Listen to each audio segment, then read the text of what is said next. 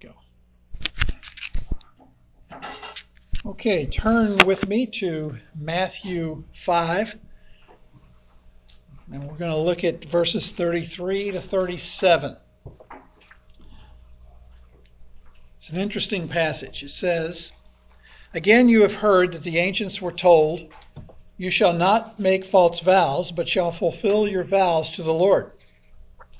But I say to you, Make no oath at all, either by heaven, for it is the throne of God, or by the earth, for it's the footstool of his feet, or by Jerusalem, for it is the city of the great king.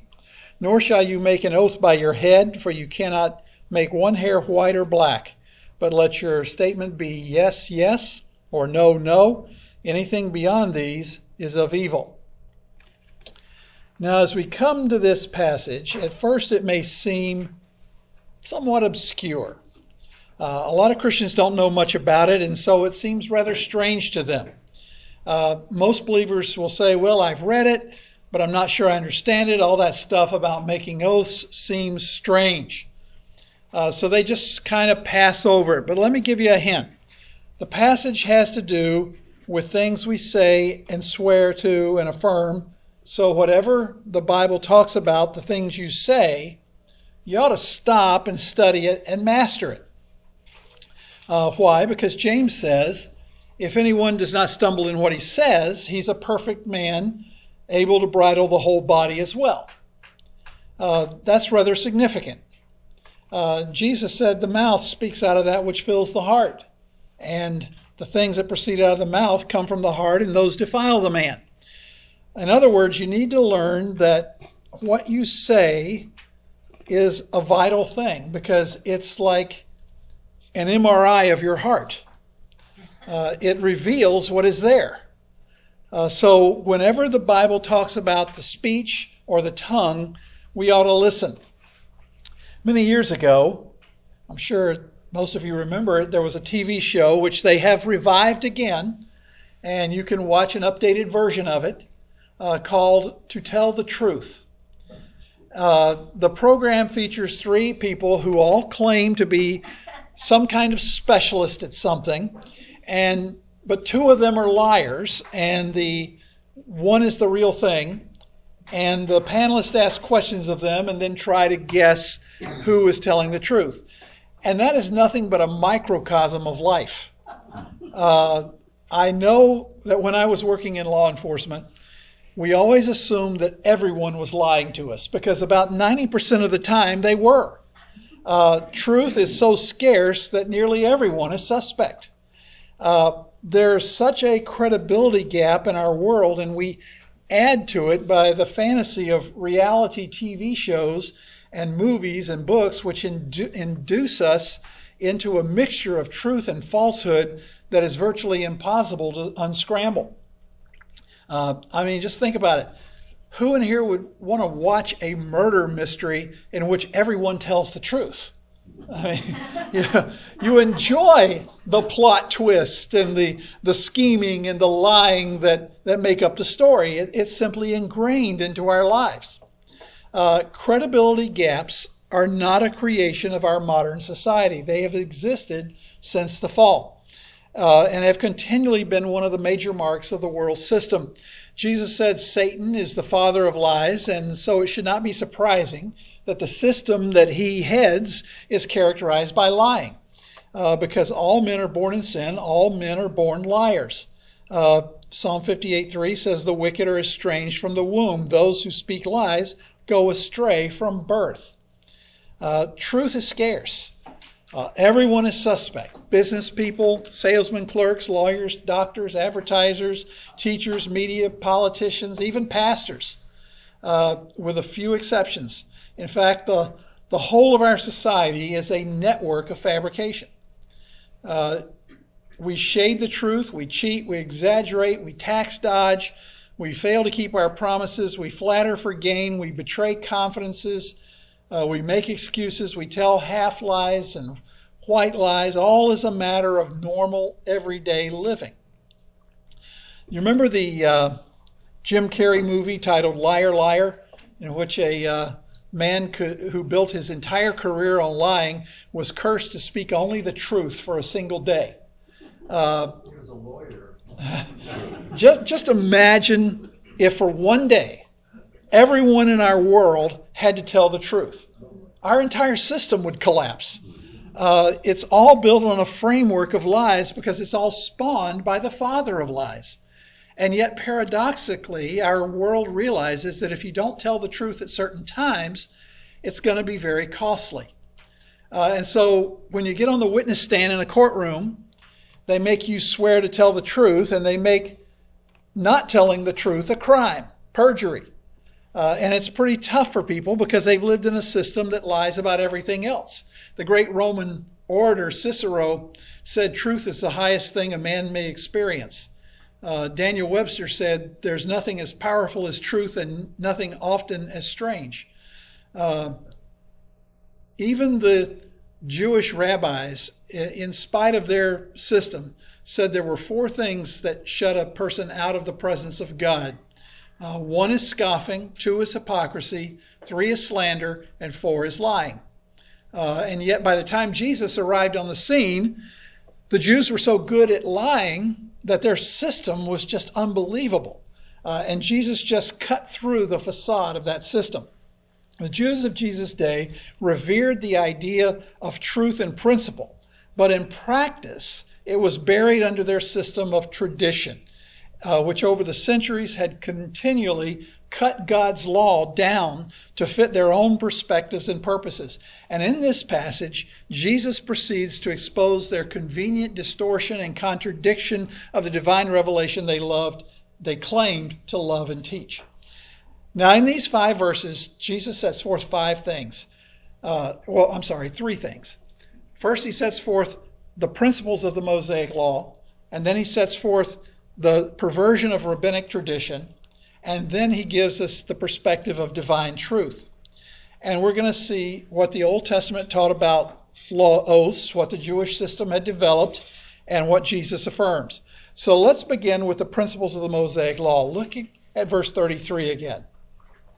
It says, Again you have heard that the ancients were told, You shall not make false vows, but shall fulfill your vows to the Lord. Now that statement is not included in the Old Testament. It was a statement from their Jewish traditions, but it was based on the Old Testament because oaths were a part of the Old Testament. Uh, you'll notice the word vows, and you'll notice the word words make false vows. Uh, both come from the same root. Uh, the word translated oath in verse 34 is a synonym. An oath is simply making a statement and calling God to witness to the truth of that statement and invoking a curse from God if, in fact, you're not telling the truth. People do it all the time. They say, I swear to God I'm telling the truth. Or, I swear to God and hope to die if I'm not, if I'm telling a lie. Uh, when you go to court, it used to be, uh, when I started in law enforcement, it was this way that you put your left hand on a Bible and you raised your right hand and said, I do, when the clerk administered the oath to you. And the oath was, I do solemnly swear to tell the truth, the whole truth, and nothing but the truth, so help me God. Uh, however, these days, because some Christians object to swearing such oaths, the courts have added the words or affirm uh, into the oath, and they've now eliminated the Bible from the scene and they've dropped the words, so help me God, because so many atheists objected to those things. So now all they do, they say is, do you solemnly swear or affirm to tell the whole truth and nothing but the truth? And so times have changed when it comes to swearing oaths in court. Uh, and when you get married, you say, I hereby promise before God in the presence of these witnesses that I will honor, cherish, and so forth. You're invoking God as a witness to the veracity of a lifelong vow that you're making. Even the pledge, a pledge of allegiance that we recite to the flag is an oath to defend our nation and its flag. That's why the Jehovah's Witnesses who refuse to make any kind of oath will not recite the Pledge of Allegiance. Uh, they recognize it as a vow and they teach that no one should ever make a vow to anyone or any other institution other than Jehovah. But contrary to what that cult and others believe, this process of making oaths and swearing vows was something that had been a part of Jewish society from the earliest days of the Old Testament. And we'll look at some of those in just a moment, but first, look for a moment at Hebrews 6:16. and I want to show you what is perhaps the best definition biblically of an oath.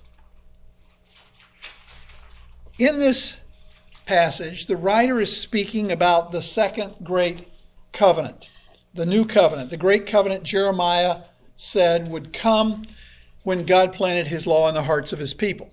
And in verse 16, God wanted to verify the validity of his word. Uh, and of course, God never tells a lie, but God accommodated himself to the way humans do things, as he does in so many ways and at so many times. So it says in verse 16, For people swear by one greater than themselves, and with them an oath given as confirmation is an end of every dispute. In other words, when a man wants to swear or make an oath to confirm his word, he will call on God, who is the greater, to attest to the truthfulness of that vow. And when two people have a conflict, one of them will make an oath promising to fulfill something in order to resolve the dispute and put an end to the matter and to secure the confidence of the other person. And when he does that, he affirms the truth by calling God to witness. And verse 17 shows that amazingly, even God did this. It says, In the same way, God, desiring even more to show to the heirs of the promise the unchangeableness of his purpose, interposed with an oath. In other words, God, wanting to accommodate men and show them the immutability or the unchanging character of his promise, also made an oath. Now, when God makes an oath, he doesn't make an oath by anyone greater than himself. Uh, as I live, says the Lord, and then comes the statement. In other words, God makes an oath on himself, the point being that God does acquiesce to the oath system. God realizes men are sinners and they need an affirmation of their truthfulness. They, they need something fearful to bind them to speak the truth in serious settings. And there are many times when God or Jesus says, truly, truly, uh, and then makes some kind of pronouncement. That is done to emphasize the significance of the statement.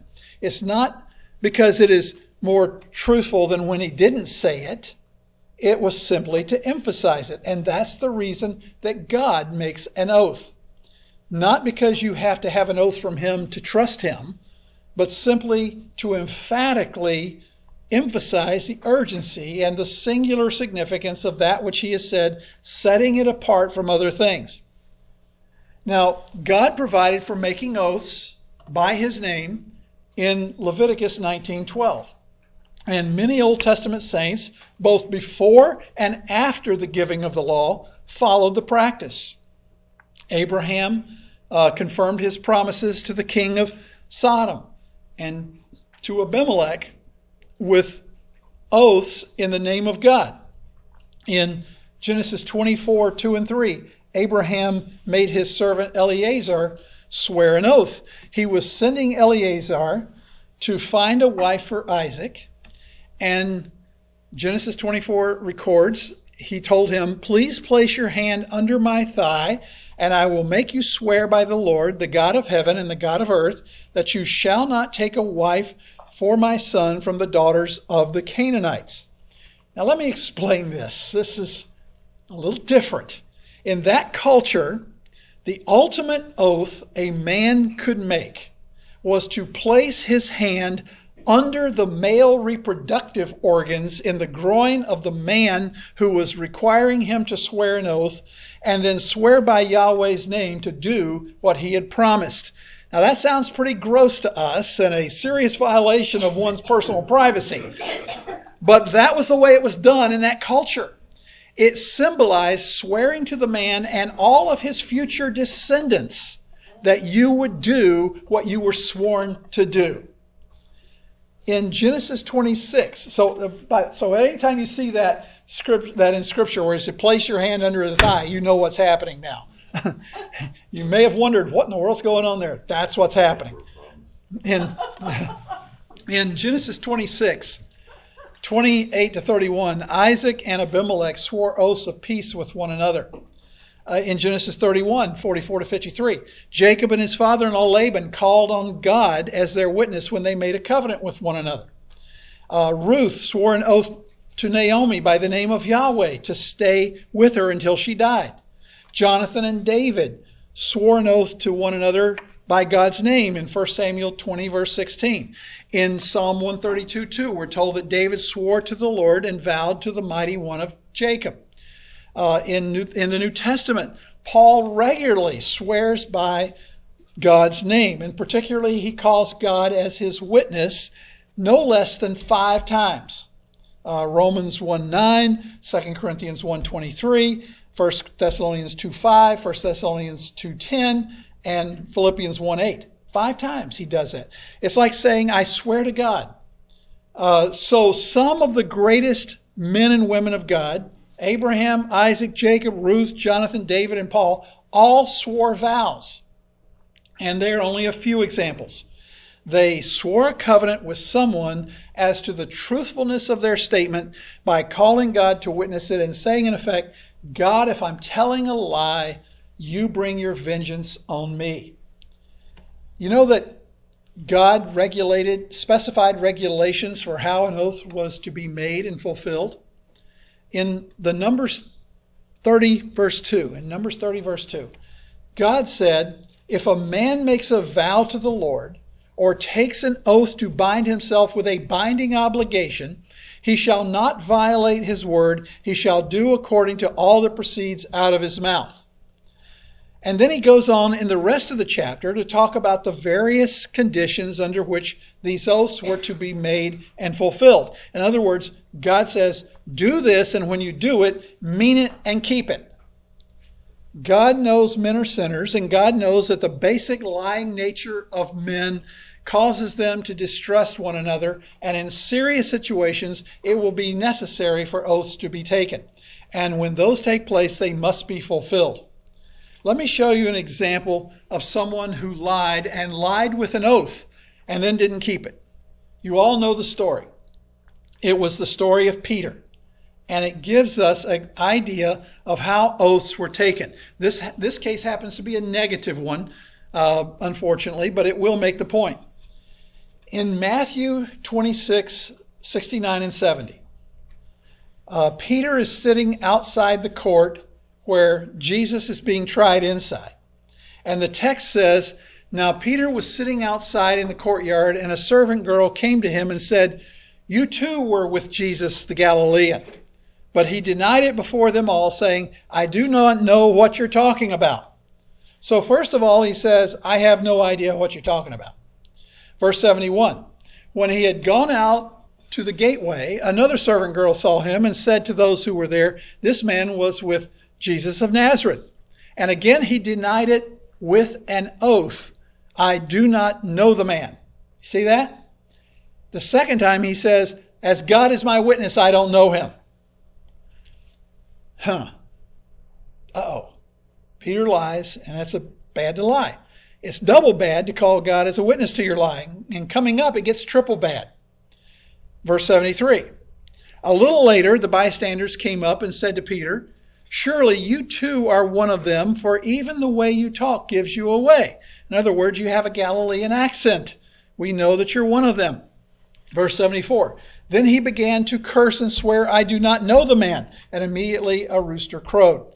Now, contrary to what many have taught, this is not profanity or filthy, dirty, profane language. He is saying, May God curse me if I'm not telling the truth. I swear to God, I don't know the man. That's what he's doing. Now you know why when the rooster crowed, verse 75 says he went out and wept bitterly. It's bad enough to lie. It's worse to confirm your lie by invoking God as a witness to its truthfulness and then to swear to God and call down a curse from heaven if you're lying. And I imagine that all the tears he shed never washed his soul uh, out of the memory of what he had done. So there are two things in the Old Testament that I want you to get. Swearing and making oaths were one, to be done only in God's name, and two, only for very special occasions. In fact, keeping one's vows was so important that in Psalm 150, uh, in Psalm 15:1, uh, and, and in Psalm 15:4, David, in describing the person who may enter the Lord's holy presence, makes clear that one mandatory requirement is that such a person be one who swears to his own heart and does not change. In other words, his word is more important than his welfare. Keeping oaths made to God is a mark of a true worshiper. But unfortunately, there are many occasions where people make rash oaths. They have no business making them. They they took them uh, they took them at the wrong time for stupid things, and then they're bound by them. Uh, there was Joshua in Joshua 9:15 who made a covenant, swore an oath to the Gibeonites not to kill them, and when it was discovered they weren't who they claimed to be, uh, Joshua and Israel were stuck with them. So since because of their oath they couldn't kill them, as the Lord had commanded be done, they could only enslave them. Perhaps the most famous of all terrible vows was that which was made by Jephthah in Judges 11 30 and 31. He was going out to battle against the Ammonites. And it says that Jephthah made a vow to the Lord and said, If you will indeed give the sons of Ammon into my hand, then it shall be that whatever comes out of the doors of my house to meet me when I return in peace from the sons of Ammon, it shall be the Lord's, and I will offer it up as a burnt offering. And when he returned home from battle, the first thing that came out of the door was his one and only child, his virgin daughter. Uh, but despite his great distress and sorrow, he told his daughter, I have given my word to the Lord and I cannot take it back. Uh, so after giving her a two month period of mourning, it says in verse 39 that at the end of two months she returned to her father, who did to her according to the vow which he had made. That's a horrible vow, isn't it? Uh, I've heard people say, well, if I was Jephthah, I wouldn't have kept my vow. Well, that may be the case, but the point of the story is not what you were, would or wouldn't have done in that situation, but rather just how serious making and keeping a vow to the Lord really is. God put that story in Scripture to warn you about the serious, tremendously serious consequences there are in making a vow. And there was Saul in 1 Samuel 14 who put his army under an oath with a curse on anyone who ate food until the battle was over. Unfortunately, his son Jonathan wasn't there to hear that. And during a break in the battle, as he and some of the men were going through the woods, they came across some honey, and Jonathan ate some. And later on, when God wouldn't answer Saul about going into battle the next day, he decided to find out who had eaten food. And when he learned it was Jonathan, he was ready to carry out his vow and kill his son. But the army rose up against Saul and ransomed Jonathan from Saul's hand. Uh, in Matthew 14, Herod swore an oath to Salome the, to give her whatever she wanted because she had entertained his guest with a seductive dance.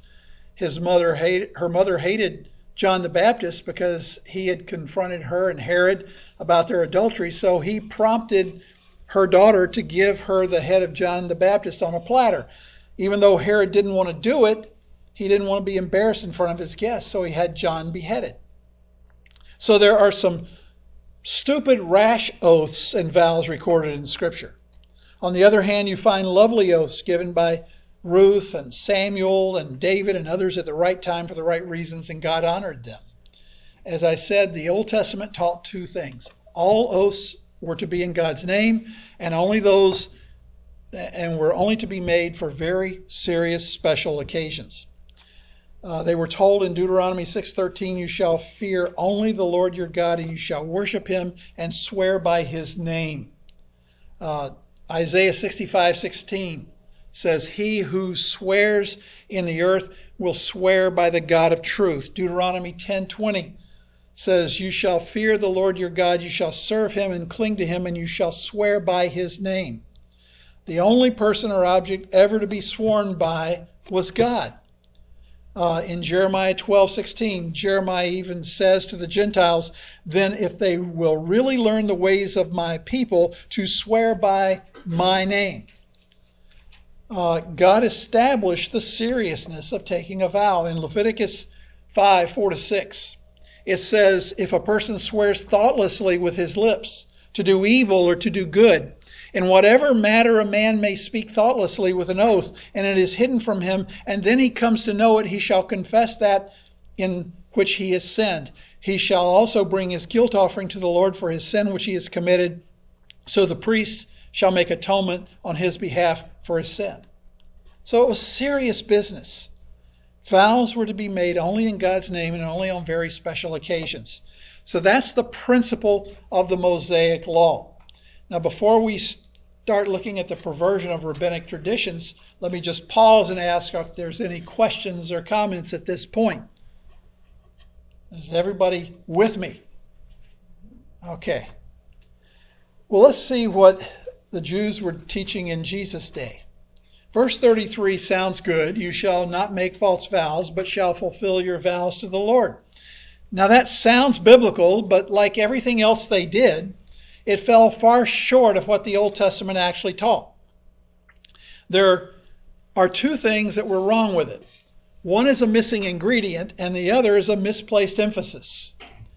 Uh, the missing ingredient in their system was it never told them when it was proper to swear an oath. And so that led to a lot of frivolous swearing. They were swearing oaths for every little thing throughout the day. They were swearing by this, swearing by that, and, and all day long making indiscriminate, glib oaths as a common matter of conversation.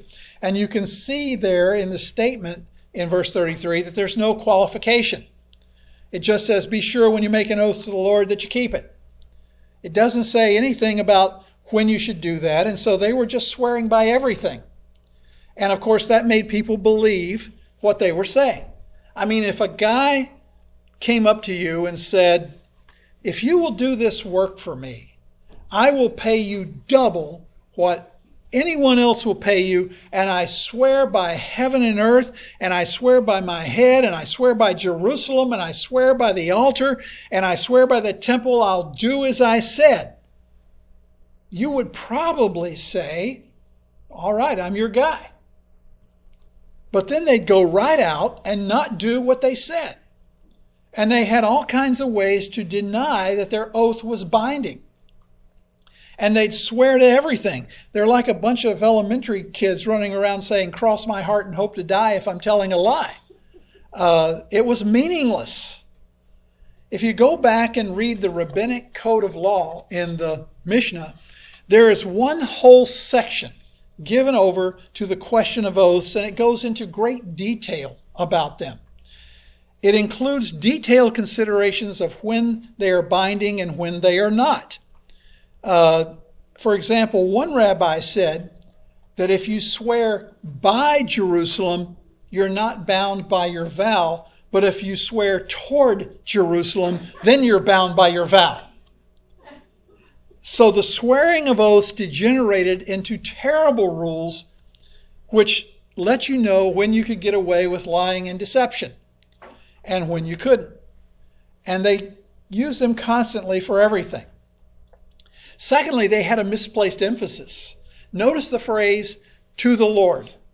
That was their little catch. As long as you swore to the Lord, you had to do it. But if you swore to anything else, you didn't have to. Remember when you were a little kid and someone broke a promise they made to you and they said, I know I told you that, but I had my fingers crossed. yeah, in a sense, that's exactly what they were doing. If you didn't swear to the Lord, you didn't have to keep it. So they're saying, I swear by heaven, I swear by earth, I swear by Jerusalem, I swear by my head, I swear by the temple, I swear by this thing and that thing. And, and then they would go right out and do just the opposite. And they didn't have any sense of guilt at all because they said, I didn't swear by the name of the Lord.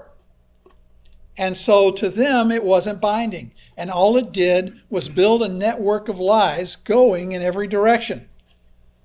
For example, Leviticus 19:12 says, You shall not swear falsely by my name. And God's emphasis is on the word falsely. But they put the emphasis on by my name.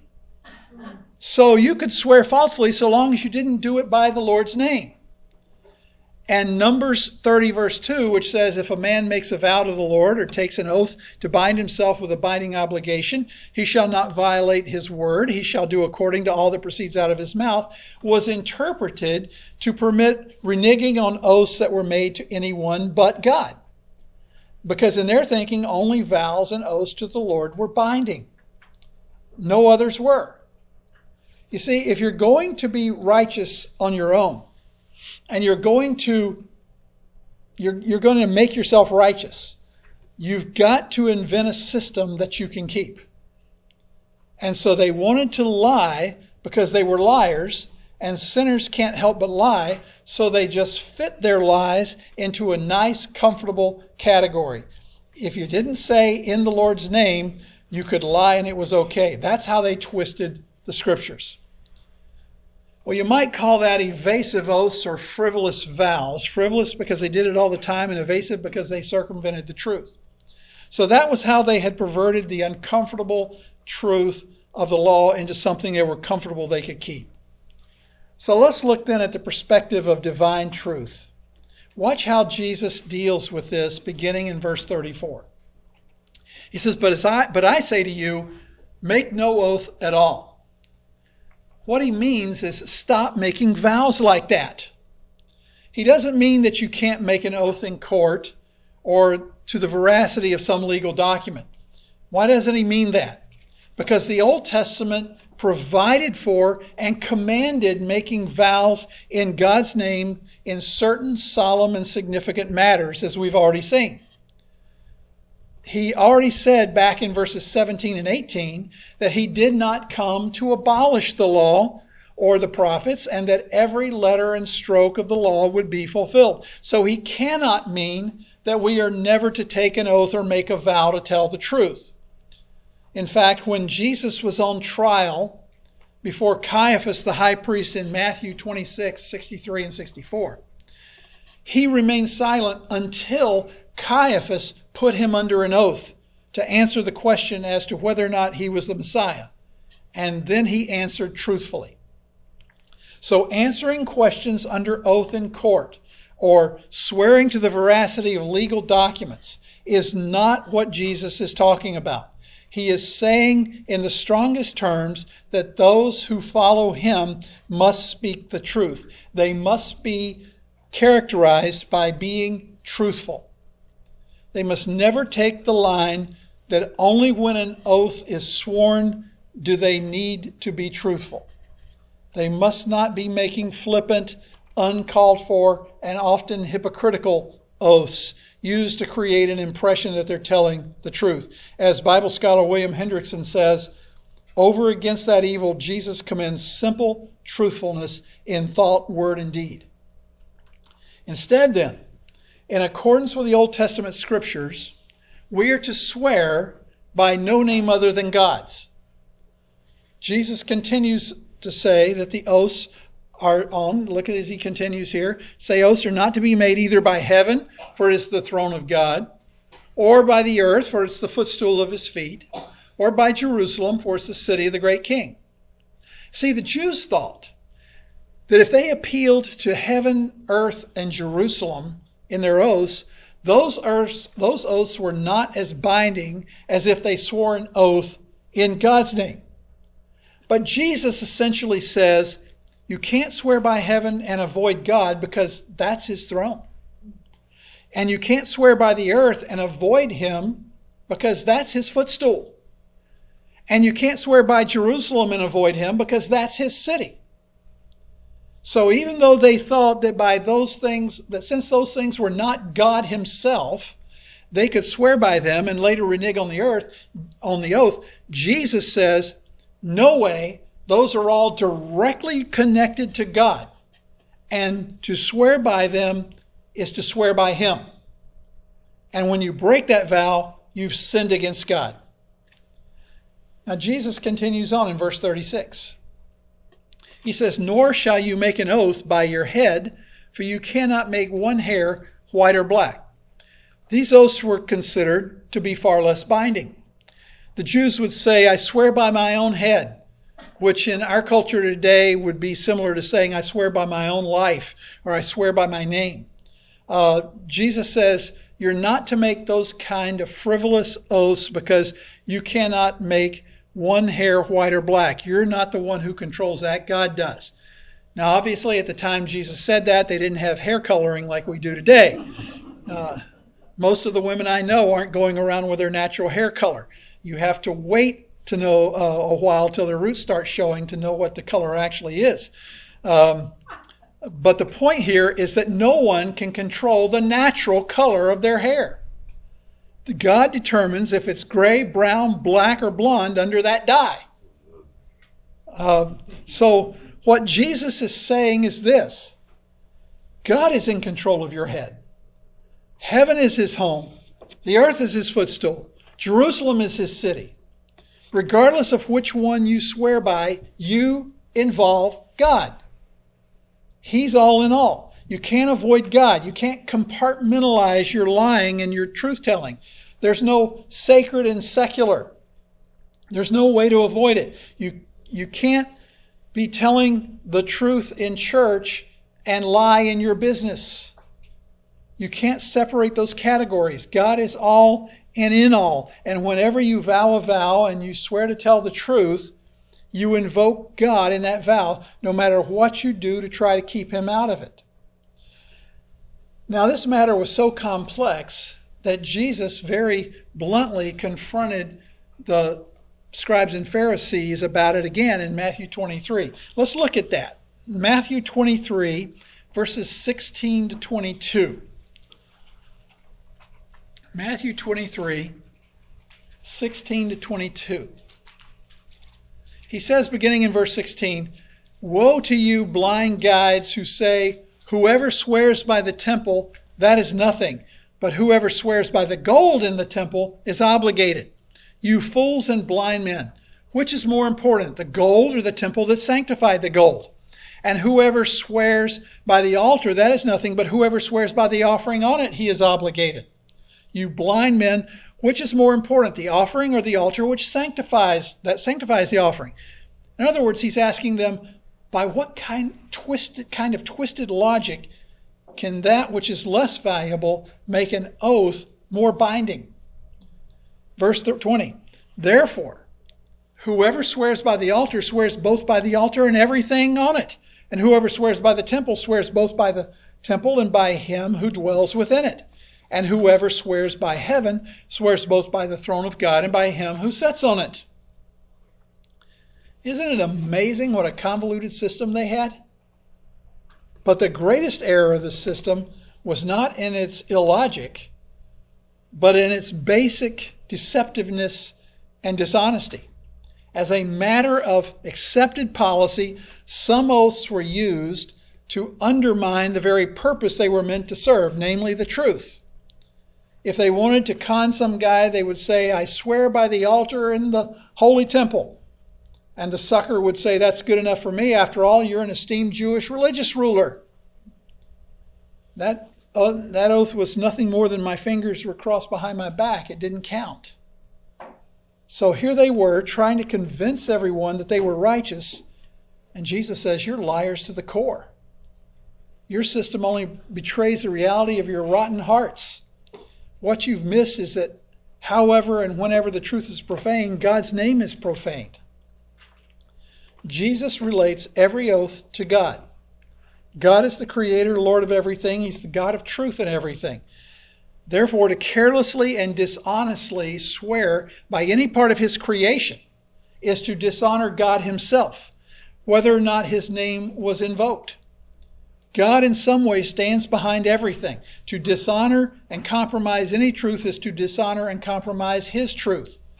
Therefore, no oath is trivial. No oath is justifiable evasion. All oaths are solemn pledges to speak the truth. I don't often quote William Barclay because much of the time his theology went off the rails. Uh, he described himself theologically as a, quote, liberal evangelical, end quote. He uh, believed in universal salvation, evolution, and pacifism. He was also weak on the inspiration of Scripture, the doctrine of substitutionary atonement, the virgin birth, and miracles. So that's why I usually avoid mentioning him, and I never recommend him to the average person who is looking for a commentary on the book of the Bible. Uh, but he is particularly good on historical background. And so I always read his commentaries for that, but not much else. Uh, however, every so often he said something profound. Uh, after all, even a blind squirrel finds an occasional acorn. Uh, and in this case, he nails it. Uh, listen to what Barclay wrote about our text here in Matthew 5. He writes this quote, Here is a great eternal truth. Life cannot be divided into compartments in which in some in some of which God is involved and in others of which he is not involved. There cannot be one kind of language in the church and another kind of language in the shipyard or the factory or the office. There cannot be one kind of conduct in the church and another kind of conduct in the business world. The fact is that God does not need to be invited into certain departments of life and kept out of others. He is everywhere, all through life and in every activity of life. He hears not only the words which are spoken in his name, he hears all words, and there cannot be any such thing as a form of words which evades bringing God into a transaction. We will regard all promises as sacred if we remember that all promises are made in the presence of God. End quote. That's really good, isn't it? You see, the point is that truth knows no degrees, no grays, only black and white, and half truths are whole lies. God has never had any standard lower than absolute truthfulness. Psalm 51 6 says that he desires truth in the innermost being of everyone. In Proverbs 6, 6 to 16 to 19, Solomon lists seven things that are an abomination to God, and the second one is a lying tongue, and the sixth one is a false witness who utters lies. Uh, Proverbs 12:22 repeats the same idea, and it says, "Lying lips are an abomination to the Lord." But that's not the way of fallen mankind, and it starts at birth. As I read this early on, Psalm 58:3 says, The wicked are estranged from the womb. Those who speak lies go astray from birth. And in Psalm 62:4, David said that the wicked delight in falsehood. And what's the end of all liars? Revelation 21:8 says, But for the cowardly and unbelieving and abominable and murderers and immoral persons and sorcerers and idolaters and all liars, their part will be in the lake which burns with fire and brimstone, which is the second death. So you see, Jesus is saying you can't be in my kingdom if you're characterized by lying. Liars are wicked, and the wicked are liars. They could never go into his kingdom on their own. They would have to have those lies washed away by the blood of Christ to get into his kingdom. You see, the the love of truthfulness and the hatred of lying are marks of those who are sons of the kingdom. They hate lies. Psalm 119, 29, remove the false way from me. Psalm 119, 163, I hate and despise falsehood, but I love your law. Psalm 120, verse 2, deliver my soul, O Lord, from lying lips, from a deceitful tongue. And so Jesus destroys their system, tears apart their elaborate cloak of cover, and reveals the truth. He's simply reasserting the Old Testament standard. What was it? Two things govern oaths. One, you don't use them frivolously, but only for special, significant occasions. And two, you only swear by the name of God. He is not totally forbidding the swearing of oaths like the Anabaptists and the Quakers and the Moravians and other groups have taught. So he's not overturning the Old Testament in uh, the Old Testament law in regard to how oaths and vows were to be made. He's simply saying, don't swear an oath at all in the manner with which you've been accustomed to doing, evasively trying to cover your lies. Which God, because God touches every single place in his universe. And then he says in verse 37 But let your statement be yes, yes, or no, no. Anything beyond these is of evil. That word statement is the Greek word logos. It means word. You all know John 1 1. In the beginning was the Logos, and the Logos was with God, and the Logos was God. It is the simplest Greek word for communication a word, a statement. Uh, the point is, that every normal word in the course of daily speech should be a truthful word, unadorned, unqualified in regards to its truthfulness. A person's word, message, or speech should be as good as his bond and as good as his oath or vow. If it's any more than that, you simply reveal the evil source of your heart. That last phrase, anything beyond these is of evil, is probably better translated is of the evil one. In fact, in the New Legacy Standard Bible, which the New Testament's already out and the entire Bible will be complete by sometime later this fall or winter, it translates it that way. After all, who is the father's uh, of the father of lies? Satan, the evil one. So the person whose heart is filled with lies and who is characterized by lying reveals that his father is the evil one. Satan himself. Followers of Christ, children of God, hate lying. They hate untruthfulness. I'm not saying that believers never lie. They most certainly do at times, but it is not the pattern or the characteristic of their life. But Satan's children are characterized by continual, constant lying and false vow making. Jesus' teaching on this matter of truthfulness left a big impression in the early church because in what was probably the very first epistle in the New Testament that was written, the Epistle of James. James wrote these words, clearly influenced by what Jesus said here in the Sermon on the Mount. James 5:12. But above all, my brethren, do not swear either by heaven or by earth or by any other oath, but your yes is to be yes and your no, no, so that you may not fall under judgment. So God wants his children to be people of truth. He wants us to be those whose word is our bond. We shouldn't have to go through life saying, I swear to God it's the truth, uh, in order to have somebody believe us. Because they should know that we are so truthful that reinforcing our words with statements like that are simply unnecessary. I like what Dr. Helmut Thielicke, a, a German theologian, had to say about this. He wrote this quote, Whenever I utter the formula, I swear by God, I'm really saying, now I'm going to mark off an area of absolute truth and put walls around it to cut it off from the muddy floods of untruthfulness and irresponsibility that ordinarily overruns my speech.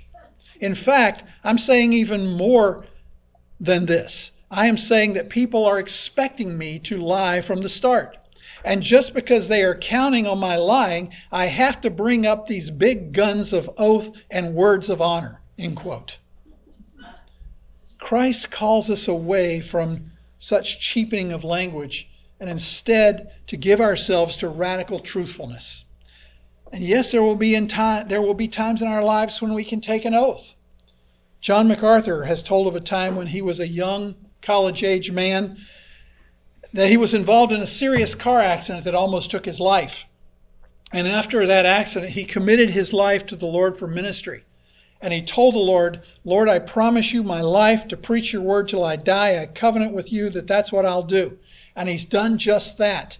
If John was to ever turn his back on his oath, God would be right to chasten him for breaking his covenantal promise to him. When I married Marcia, I made an oath before God that I would remain married to her and be faithful to her until death do us part. That was a vow before God, and I'm bound before Him to keep it. I only wish more people, including Christians, recognize that such vows are holy and unbreakable except under very limited circumstances. I have testified in court on many occasions during my law enforcement career, and I had to take an oath to swear to tell the truth, the whole truth, and nothing but the truth, so help me God. I was always struck by the solemnity of that oath, but I know people who weren't and who stretched the truth or were misleading in their testimony. But it's okay to make such oaths and vows. And then I have had to sign legal documents at various times throughout my life and career, and those documents require that you swear that you will fulfill whatever you've promised or stated in them. I've signed mortgage documents promising to pay my mortgage. I've signed car loan documents. I've signed arrest affidavits. I've signed all kinds of legal documents, and I know you have too. Believers need to see those as just as binding as if they raised their hand in court and swore to tell the truth, or just as binding as those promises they made when they got married. But beyond those solemn and important occasions, there should be no need to swear oaths or vows in normal, everyday conversation in order to convince someone else that you will do what you told them that you will do. If my conversation is so suspect that I have to make vows to God that I'm telling the truth, then there's something wrong with my life, right? You ought to be able to trust what I say. My yes is to be yes, and my no is to be no.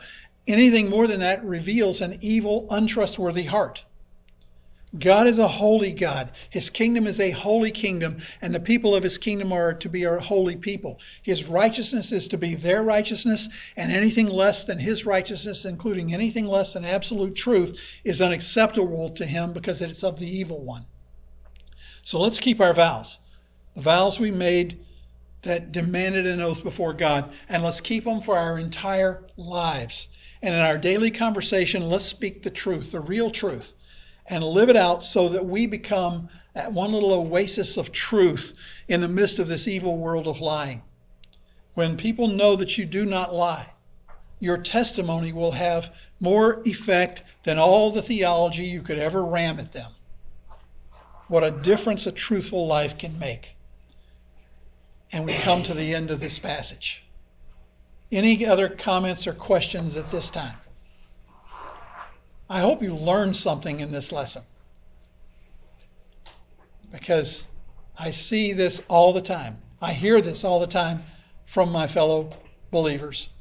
I swear I'm telling the truth. Why do you need to tell me that? Yeah, so let's do that. Anything else? Okay, then let's close with prayer. Father, we thank you for your word. We thank you that it challenges us, it challenges the way we live our lives, the things that we say as we go through life. Lord, I pray that we would be characterized as being people who are truthful who, when we say yes, others can know that we mean yes. When we say no, others know that we mean no. We do not need to make frivolous oaths of any kind to affirm what we're saying. Lord, we pray now as we go from this place and go into the next service that you would cause our hearts to praise and rejoice in the presence of our Lord and Savior who is with us. All these things we pray in Christ's name. Amen. Thanks for coming, and you're dismissed. The now I on my mother's grave. That's, that's when you can really tell they're lying.